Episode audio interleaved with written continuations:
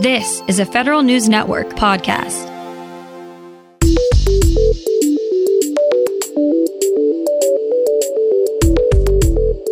Coming up on today's federal newscast, the House may have passed a budget, but still agencies are preparing for a potential shutdown.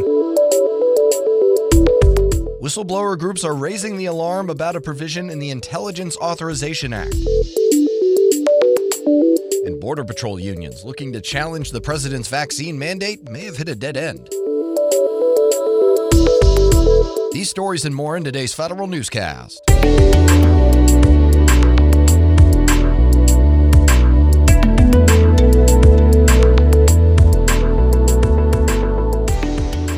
Welcome to today's episode of the Federal Newscast. I'm Eric White.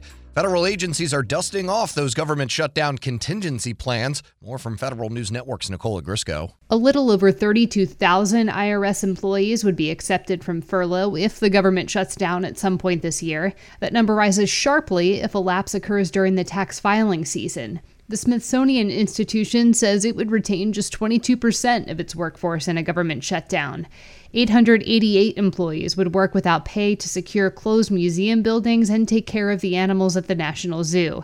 And the Justice Department says 85% of its employees are considered essential. Nicole Ogrysko, Federal News Network. The House has finished its work on next year's defense authorization bill. The $778 billion measure authorizes spending that's well above what the Biden administration requested, including a more than $15 billion plus up in DoD's procurement accounts. The House NDAA also includes a 2.7% pay raise for uniformed service members in line with the administration's request. After seven months of reviewing its sexual assault policy, the Defense Department is ready to take action. Federal News Network Scott Maucione reports. Over the next eight years, the military will implement dozens of recommendations to clamp down on sexual assault and harassment in the military. The suggestions come from an independent review panel tapped to survey solutions to the epidemic. The four tiered system will create special victims units, professionalize victim response workers, and give leave to those who've been attacked. Later tasks include research on military culture and keeping solid data on different types of harassment. The Defense Department estimates the initiative will cost about $4.6 billion. Scott Maucione, Federal News Network. The National Security Commission on Artificial Intelligence will sunset next month after three years of work. The panel released a handful of reports that helped inform Congress about the Defense Department and other agencies' needs in the AI and machine learning realm. Nearly 20 of the Commission's recommendations were included in the 2021 Defense Authorization Act, and more are being considered for the 2022 version of the bill. Senators introduce a bill to incentivize agencies to lease space they do not need. Federal News Network's Jory Heckman has those details. The Saving Money and Accelerating Repairs Through Leasing Act would create a pilot program that would allow agencies to sublease their underutilized real estate. That includes another federal, state, or local agency or any private sector organization.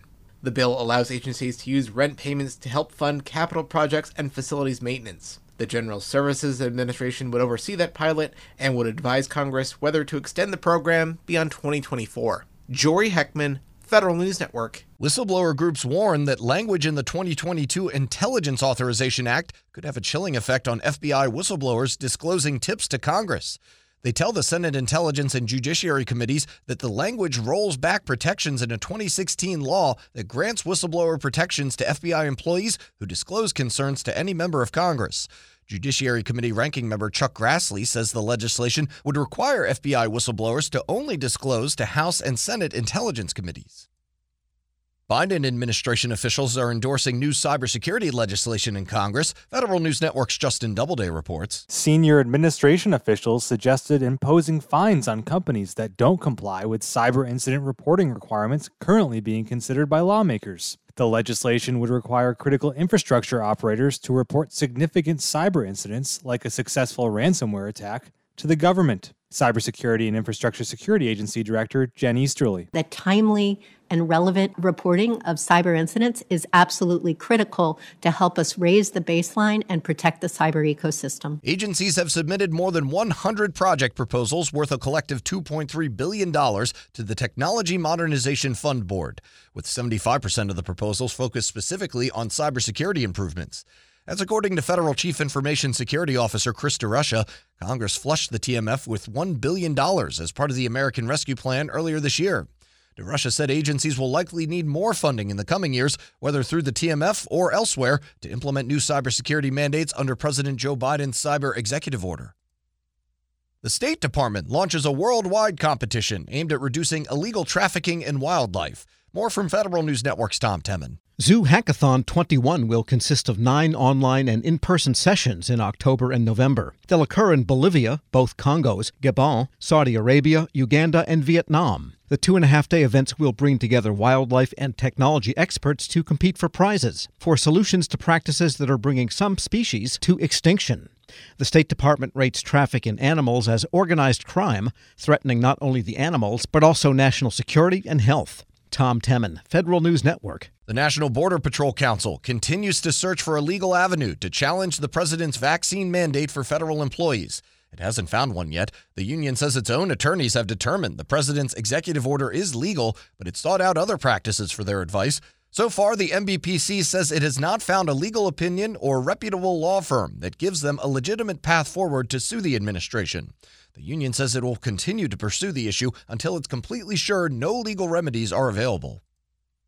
New interagency efforts are underway to weave environmentally friendly and sustainable products throughout the federal supply chain. The White House announced a new set of initiatives to phase down super polluting hydrofluorocarbons like those used in refrigerators, air conditioners, and foams. The General Services Administration is charged with reviewing all of its best in class contracts to ensure the federal acquisition regulation clauses that support the use of HFC alternatives and reclaimed HFCs have been correctly incorporated. This is one of a dozen initiatives GSA is leading to green the federal supply chain. And another piece to the IPv6 puzzle comes into focus. Federal News Network's Jason Miller explains. The Cybersecurity and Infrastructure Security Agency is trying to make it easier for agencies to see the connections between two cybersecurity initiatives. CISA released a new draft crosswalk showing how Internet Protocol version 6 or IPv6 and the Trusted Internet Connections or TIC 3.0 fit together. CISA says the guidance aims to be architecture agnostic and facilitate decision making in determining the appropriate level of security in IPv6 environments. CISA is accepting comments on the draft guidance through October 15th. Jason Miller, Federal News Network. You can find more information about these stories at federalnewsnetwork.com. Search Federal Newscast and subscribe to the Federal Newscast on Podcast One or Apple Podcast. I'm Eric White.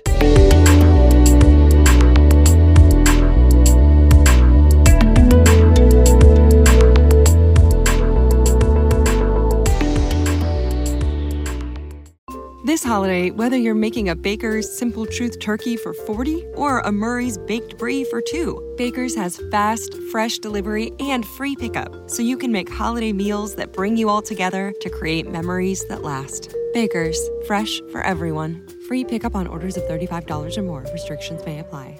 Get more ways to save at the Buy Five or More Save $1 each sale. Just buy five or more participating items and save a dollar each with card. Baker's, fresh for everyone.